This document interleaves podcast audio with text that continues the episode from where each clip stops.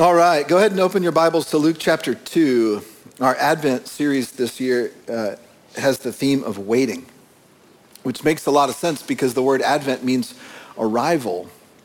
And I don't know that you can often separate the idea of an arrival from someone, some people, some group waiting for that arrival. And in our case, Advent refers both to the first arrival of Jesus 2,000 years ago or so that we're celebrating in, in Christmas. It also refers to the second arrival that is still yet to come, the second coming of Jesus. And the tradition of Advent throughout 2,000 years of church history is both. It's still looking back and celebrating, and it's still looking forward and hoping and expecting. And in this series on waiting, we've been reminded that we're not very good at waiting. I know I'm not very good at waiting. Last week, we talked about the story of Mary and reminded ourselves that there's really only one way to wait, and that's with open hands, like Mary, to, to release our desire to control to release our expectations because that's the gift of waiting. The gift of waiting is that it forces us to loosen our grip on life. We can't control what's coming. We're waiting to see. We're waiting for something to arrive. This week we're going to hear a story about Simeon, a very interesting man uh, that we just get a glimpse of here in our passage. And we're going to learn a lesson from Simeon about waiting that relates to our expectations. I had a lot of expectations in Christmases when I was growing up and most kids do. It's you ask for something under the tree and ask mom or dad or Santa, and you, you expect that that thing's going to be under the tree. At least you hope that it will. And I remember this, the uh, fall of 1983, leading up to Christmas, there was one thing that my brother and I really wanted. I was eight years old. My brother Brian was six years old. And the thing we wanted that year was the Road Power 6336 Commander tank. Let me show you a picture of this beauty. Go ahead and put that on the screen. I scoured the internet and found it. It was marked as vintage, and this is it 1983 vintage 663 Commander tank. Now, look at the detail of that. I mean, it almost looks like that little shovel on the side could just come right off of the tank. This was a tank that was built for an eight year old boy. And the best thing about it was it was remote controlled think about the possibilities to shoot those little darts, sneak into a room when no one's expecting it. Brian and I had two older sisters whom we loved to terrorize. In fact, we called ourselves, Brian and I did, the dirty duo. and we would spy and we would pull all kinds of shenanigans. And we saw commercials for this tank and we thought, think about how fun it's going to be to, to, to, remote control this from another room and navigate in. And the best, you know, the, the greatest thing is you could actually fire the, the, the dart with the remote control. And we were so excited. Christmas morning came. We saw a package under the tree that was wrapped in the appropriate shaped box. We opened up the package, and sure enough, there it was in all its glory. We took it out of the box. It was the first present that year that we un, you know, took out of all the packaging. Back then it wasn't as hard to do it as it is today. But anyway, we took it out, and, and this is what we saw. Yeah, I heard a little moan. Now, what's wrong with this picture? It's got a cord. Like all, all, the all the remote control enthusiasts in the room are like, "Oh, that's no good. It has a cord." The problem was not only did it have a cord, but the cord was like two feet long. How are you supposed to sneak into your sister's room with a tank if it's just two feet long? Not only that, but we, we put batteries in it. We, we, we hit the, the start button and it would just go. and then, worst of all, we hit that red fire button and the dart didn't so much as, you know, project out of the turret as it just sort of fell out of the turret. it wasn't a boom, it was a bloop. And within the course of about five minutes, our greatest expectations for this gift turned into deep disappointment. And I thought about that, and I was like, that, that experience taught me a powerful lesson. Expectations are everything. And that little story has repeated in my life over and over and over. And it's repeated in your life too, because we have this tendency as human beings to put our hopes, to put our expectations in something that's going to be incredible, it's going to be wonderful, it's going to change our life and then the reality comes and it never does. The story of Simeon has a lot to teach us about expectations. And by way of introducing Simeon to you, let me remind you his story is, is inextricably connected to Mary's story. All that we know about Simeon is in the passage we're going to read this morning, and we know it because Mary shared it with Luke, the historian who wrote it down. Everything we know about Simeon comes from this one passage. Now, Mary and Simeon, on the one hand, could hardly have been more different from one another. Simeon near the end of his life, Mary near the beginning of hers. Simeon from Jerusalem, the capital city, Mary from Nazareth, the uh, obscure village. But they had one thing in common. They both were waiting on Jesus. Mary's waiting from the time the angel announced until the birth. Simeon's waiting for even longer. Let's get to know his story beginning in Luke 2, verse 25.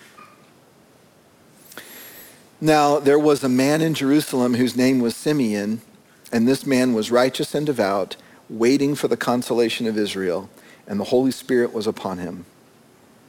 And it had been revealed to him by the Holy Spirit that he would not see death before he had seen the Lord's Christ.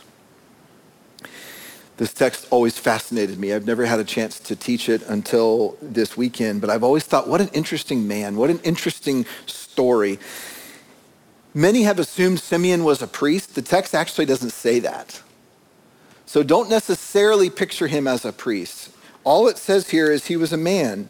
We know a few things about Simeon. We know he was righteous, we know he was devout, and we know he was waiting.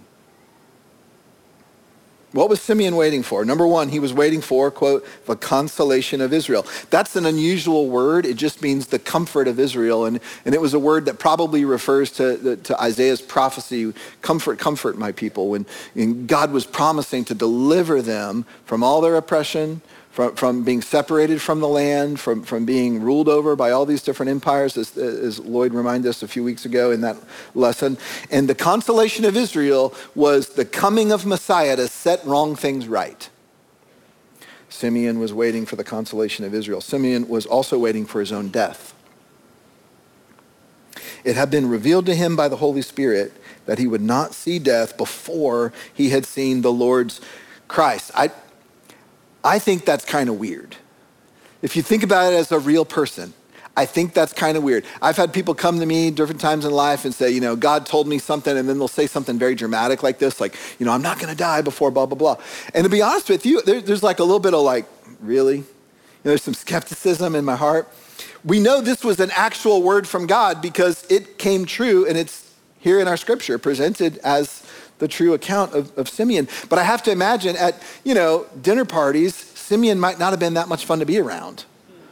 He's like that guy that said, you know, have you, have you heard what God told me? Yes, Simeon, you've told us 12 times. We know you're not going to die. I imagine at family gatherings, someone asking, Simeon, how's your health? Well, I don't have to worry about being, you know, healthy because God told me, you know, I'm not going to die before I see the Lord's Christ. But, but it, it almost sets it up in the text that this man was waiting to die. In other words, not, not morbidly, he was ready. There was just one more thing that had to happen. God needed to keep his promise. God had promised, Simeon would say. And we don't know how old Simeon was. Tradition holds that he was very old, maybe a 100 years or approaching 100 years. A very old man, according to tradition. The text doesn't tell us how old. We just know this man's ready to die as soon as the promise of God is fulfilled. Maybe here's the most important thing to know about Simeon that whatever happened in all his years before this, a lifetime of hopes and dreams, of setbacks and suffering, whatever happened in all his years before, his life at the end became a life of waiting on the Lord. Let's continue in verse 27. And he came in the Spirit into the temple. And when the parents brought in the child Jesus to do for him according to the custom of the law, he took him up in his arms and blessed God and said, Lord, now you are letting your servant depart in peace according to your word. For my eyes have seen your salvation, that you have prepared in the presence of all peoples a light for revelation to the Gentiles and for glory to your people Israel. There's a lot here to unpack. I want to start with the very first phrase. He came in the Spirit to the temple. All that means is the Holy Spirit was leading him. It was no accident that Simeon went to the temple on that day. We don't know how God talked to him. We just know that God communicated. Maybe he woke up that morning and he just sensed the Spirit saying, Go to the temple because today is the day. Simeon was being led by the Spirit. It's important to know that because how else would he recognize Messiah as a, a poor baby? It wasn't unusual for young couples and babies to show up at the temple because there were purification rites and there were dedication rites according to the law of Moses. By the way, that's exactly what Mary and Joseph were doing. 40 days after the birth of a child, the mother would be ceremonially purified. And that was part of the process, uh, Mary's purification. Second of all, the firstborn child in a devout Jewish family would be dedicated to the Lord. I've always thought that was interesting that Jesus, Mary and Joseph's firstborn son, in, in a broader sense, God's first, you know, only son, was dedicated to the work of the Lord. God himself, in a way, dedicated to obeying the Father, to serving the Lord. It's interesting to me that it was God's law that led Mary and Joseph to the temple that day. It was God's spirit that led Simeon to the temple that day. God brought them all there at the same time for a divine appointment. I love what Simeon did when he saw Jesus. It says he took him up in his arms and blessed God. When I first read this text to study for this message, that was the line that jumped out to me. You know, I, I, I couldn't even almost hear the rest of the prophecy that came after because I just thought, what would that be like to hold Jesus? You know, for, for this man just to, to see his Savior and like a magnet, just, just want to embrace him. He took him up in his arms and he blessed God. I can just imagine the tears. This is the fulfillment of all this man's expectation. He said, Lord, now you are letting your servant depart in peace according to your word. God had kept his word to Simeon, and imagine after a lifetime of waiting, or we don't know how many years he'd been waiting. God had told him something and he was believing it. But after all this waiting, Simeon had finally found peace. If you think about it, Simeon was the very first person to go to his death having recognized Jesus of Nazareth as his Savior. I think that kind of makes him the first Christian. As, you, as I thought about this week, I thought he was the first person to know the peace that comes with knowing that his spiritual need had been met by Jesus of Nazareth to know that he could rest spiritually, emotionally, literally rest and go into his grave at peace. And this is the promise ultimately for every Christian faith that God will fulfill his promises through Jesus Christ is what gives us peace, as we've already been hearing about this morning and singing about this morning. Simeon goes on in verse 30. He says, For my eyes have seen your salvation that you have prepared in the presence of all peoples, a light for revelation to the Gentiles and for glory to your people Israel. Just a brief comment. One of the most remarkable things about this passage is Simeon goes first to a light for revelation to the Gentiles. Simeon was a devout Jew. Jews tended to think of Messiah as really for them. And maybe they would have some peripheral positive impact on Gentiles, but it was a Jewish Messiah, a Jewish king.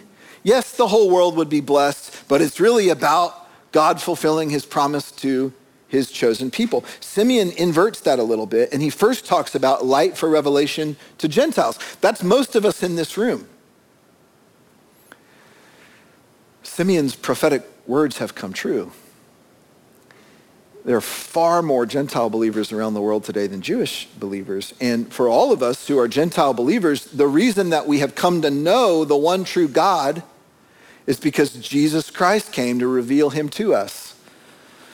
Jesus is a light of revelation to us, the Gentiles, and for glory to your people Israel. What Simeon understood was the, the biggest glory about being from Israel was that God used the Hebrew people as the people group from which Jesus would come. That's the glory of Israel. That's the glory of the chosen people. So it's both. It's light of revelation to the Gentiles, it's glory to your people Israel. Jesus represents both. And then we'll read the last few verses and spend some time un- unpacking what all this means for us. Verse 33 And his father and his mother marveled at what was said about him. And Simeon blessed them and said to Mary, his mother, Behold, this child is appointed for the fall and rising of many in Israel, and for a sign that is opposed and a sword will pierce through your own soul also, so that the thoughts from many hearts may be revealed.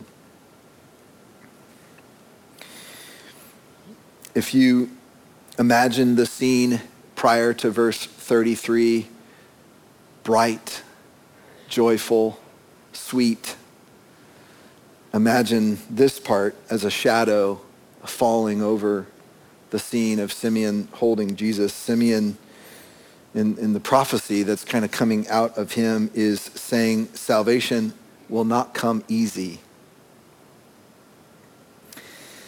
We talked last week about the specific message he has for Mary. He's looking right at her. I just imagine him with sort of a gentle finger just, just holding up, saying, A sword will pierce through your own soul. But there's more than that in, in his message. He's saying salvation will not be easy, just not for Mary. And it won't be easy for Jesus, of course, but it won't be easy for anyone.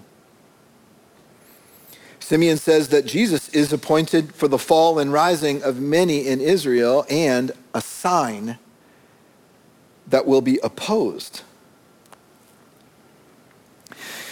This is language of revolution. So you might be thinking, well, I thought Jesus came to be to bring peace. Yes, he did. But Simeon is saying there's going to be a lot of division that Jesus is going to bring. There's going to be a lot of opposition to Jesus. Here's a truth we don't talk about much at Christmas that Jesus' presence and message have always been divisive. The presence of Jesus on the earth as God himself coming into his creation, the, the message of Jesus was and is polarizing.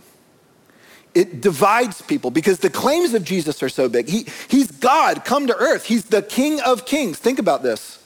Any lesser king is going to be opposed to somebody coming in saying there's the true king. And isn't that true of all of us in our hearts, trying to be our own little kings? It's not easy to bow the knee. And so Jesus, let's not forget this, brings peace, but he brings peace through a sword, in a sense. He, he brings peace, if, if, you, if you'll follow this, through division. Division inside of you and me, even those of us who believe in Jesus Christ, because the, the claim of Jesus is essentially, I own you. Now, we don't like hearing that and makes us want to fight. Nobody owns me. But if Jesus is God, like, if he's the ruler and controller of everything, if he's the one that demonstrated power over the storm, then certainly the demand on all of our lives is to submit to him. That's hard. That causes a fight. Not just division between people out there, division right in here. Think about it this way if someone came into your life and claimed ownership over you, that claim would demand a response. There's only two responses either fierce resistance or total surrender. There could be no in between. You're either going to fight that person who's trying to rule your life or you're going to surrender to that person who's trying to rule your life. I think this is what Simeon was anticipating. He talked about the sign that would be opposed, he talked about the thoughts from many hearts being revealed. You can't be neutral on Jesus. And this is something that we struggle with big time in our culture. And I don't just mean the culture outside the walls of this church. I mean us, the, those of us that claim to follow Jesus, those of us that claim to follow Christ and be Christians. We, we want to honor and worship Jesus with one side of us, And if we're honest, there's another side of us that wants to just keep Jesus at arm's length so that we can control our own stories. So we don't have to submit everything. It's like, I'll submit these things to you, but there's, there's some things I don't trust you with, God. What Simeon is saying is ultimately, your very life will rise or fall according to your response to the claims of Jesus. And, and, and part of that claim of Jesus is his claim over you as your master, as your king, as your Lord. That's true for every human. And so, this is why it's wonderfully mind bending that God chose to come to earth as a baby. That his initial entrance into the earth was a weakling. Because he could have come as the mighty cosmic power over the cosmos and, and showed up in a way and, and made earthquakes that would just shake the earth until we would all relent and repent and say, I get it. You're God, I'll let go. He could have come in all kinds of ways with power. Instead, he came as an unassuming, weak and poor, powerless, unintimidating baby. He came with an invitation, not a demand. That doesn't change the fact that he's King of Kings, Lord of Lords. It doesn't change the fact that ultimately everybody's got to decide if they're going to bend the knee or not. But he didn't come demanding that. I was thinking about this this week and I thought, you know, babies generate interesting responses from people. There's really three types of people in the world. there, there are people who basically ignore babies and, you know, I think what's going on there, you know, um, uh, babies are irrelevant to them because babies just can't interact very well yet. And, and babies can't contribute to the world at all. So, you know, what's the relevance? Now, hopefully you don't feel that way if it's your own baby. But, you know, if you're out and about, you know, you're in a store or you're at a restaurant and there's a baby nearby, some people just, they just kind of ignore them because they're irrelevant. Other people, when they see babies, they actually move away in a different direction because babies are inconvenient. You know, babies are loud, Babies are messy. Uh, I, have I've been on airplanes a couple times in the last week, and you know, and you, you have a, an empty seat or two next to you, and you see somebody coming down the aisle carrying a baby. What are you hoping? I hope they don't have that this seat. You know, I'm sorry. Am I am I bad to say that out loud? I hope they don't have this seat because babies are inconvenient. So some basically ignore babies because they're irrelevant. Some move away from babies, they're inconvenient. But a lot of people are drawn to babies because babies are cute. and, and, and those of you that are giggling right now, that's probably you. And you, you go into what I call goo goo mode when you see a baby. And you just utter incoherent babbling and you know make a fool of yourself in, in, the best possible way it's so silly and i was thinking about that this week and i thought it's interesting the, the same response is given to puppies and kittens and babies. Simeon did not do any of those three responses when he saw Jesus. He saw him, he recognized him, he moved toward him, but he didn't goo goo. He took him seriously, he, he took him in his arms. And he blessed God and he said some very sobering, powerful things about this baby. It made me wonder where are you in this story? Do you recognize him? Do you move toward him? Do you take him seriously? Do you embrace him? Let's pull all this together and get to a lesson about waiting. Simeon's life story was strange but powerful. Unlike many of us, Simeon's best moments were at the end of his life. His glory day, his glory moments were right near the end. In Simeon's older years, he became completely single minded. He waited for God's promise to be fulfilled. He single mindedly looked for Jesus. Another way to think about it when we meet Simeon, we find a man who had emptied his life of all expectations except for one. And this one expectation was that if he kept his eyes open, he would one day find himself in the presence of his Savior. He waited his whole life for that moment. He found that in the most unexpected way, in the most unexpected person, humanly speaking. And because Simeon had no other expectations except for this one, he wasn't concerned about the fact that Jesus didn't look the way that he thought Jesus might look or arrive in the way that he thought Jesus might arrive. He just took him in his arms for who he was. And bless God. And it occurred to me in that moment with, with Simeon blessing God, praising God, worshiping God with tears in his eyes, none of the circumstances had changed yet. It's not as if Simeon got to see the salvation that Jesus would bring, you know, toppling the Romans, which was his expectation, all those kinds of things, and, and then worshiped God. It's just, he knew it.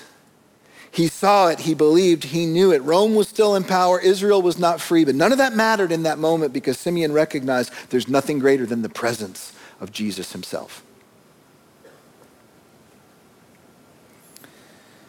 Here's our lesson from Simeon about waiting. The faithfulness of God will never let us down if we place our expectation in the person of Jesus, not the circumstances of life. And I believe that is true. And it takes faith to believe that. The faithfulness of God will never let us down if we place our expectation in the person of Jesus, not the circumstances of life. And so here's what that means for us, kind of how will we apply this and live it out. I'd say this, and this is pretty bold. What, what, what, we would do to, to model Simeon's example would be to let go of every expectation in your life except for one that you will find Jesus if you look for him. And for some of you, I think that means finding Jesus the first time. And for others of you, it's, it's seeing him more fully, more comforting for you. Or, or maybe it's recognizing his authority over you, his kingship over you.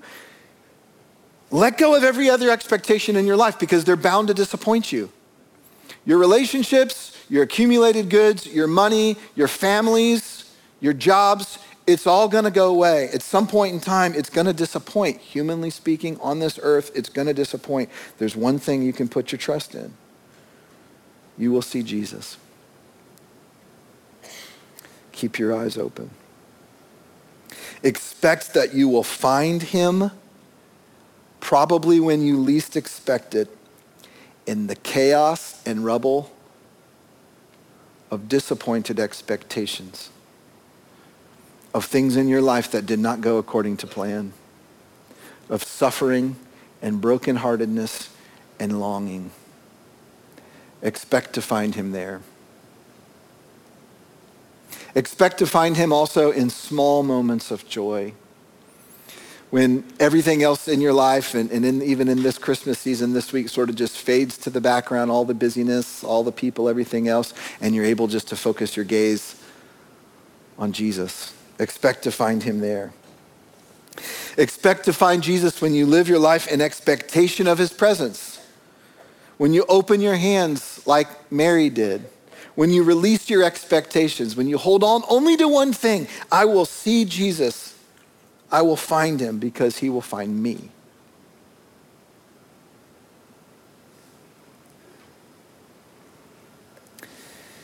Famous painter Rembrandt must have loved this story about Simeon because he painted Simeon at least twice two paintings at least that we know of. I'm going to read to you a short article I found written by Russ Ramsey, a, a pastor, uh, Russ Ramey rather, as he thought about and contemplated the differences between the two paintings of Simeon that Rembrandt created. The first, painted when Rembrandt was 25 years old, is crisp, ornate scene with the temple itself presented as a character in the story. Rembrandt's characteristic illumination shines like a spotlight coming down from heaven, making Jesus the brightest figure in the scene. Simeon holds the child as he gazes up to heaven. Another attendant in the temple looks on, hands raised in praise. Nearly two dozen other figures line the background looking on. Here, young Rembrandt shows what he's capable of. Your eye could spend an hour touring the canvas, and you still wouldn't see all that's there. The second, painted 38 years later in 1669, the year of Rembrandt's death, is very different. Gone are the crowds looking on. Gone are the columns and filigree and architecture. Gone is the brilliant beam of light. The crisp brushwork of a steady young hand had given way to the shaky, mottled impressions of the old master's touch. All the painter gives us is a picture of an old man at the end of his days seeing the Christ before his maker calls him home. The old cleric smiles down on the child who looks back up at him. Simeon's hands are pressed together in prayer. The third and only other figure in the painting is draped in shadow as a way of highlighting just how intimate this moment is between Simeon and the Messiah he's holding. The contrast of these two paintings is most certainly a commentary on Rembrandt's own life. At 63, he is less concerned with impressing his audience his humble world has focused in on Christ. The youthful Rembrandt's Simeon, a masterpiece to be sure, puts on full display all the technique and ability he has mastered. If at 25 he can already do this, imagine where he'll be at 35. But old Rembrandt is content to deliver warmth over detail, individuals over a crowd, and simplicity over grandeur. The ornate trappings of the temple are gone, and so are the crowds. All we see is an old man and his Lord. Simeon is different in this painting because surely Rembrandt has changed.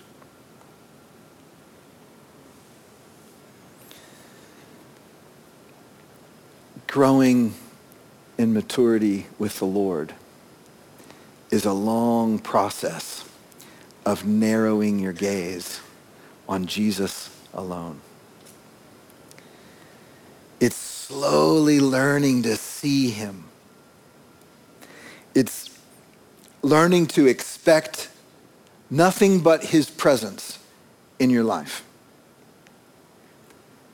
It's finding that he is actually what you need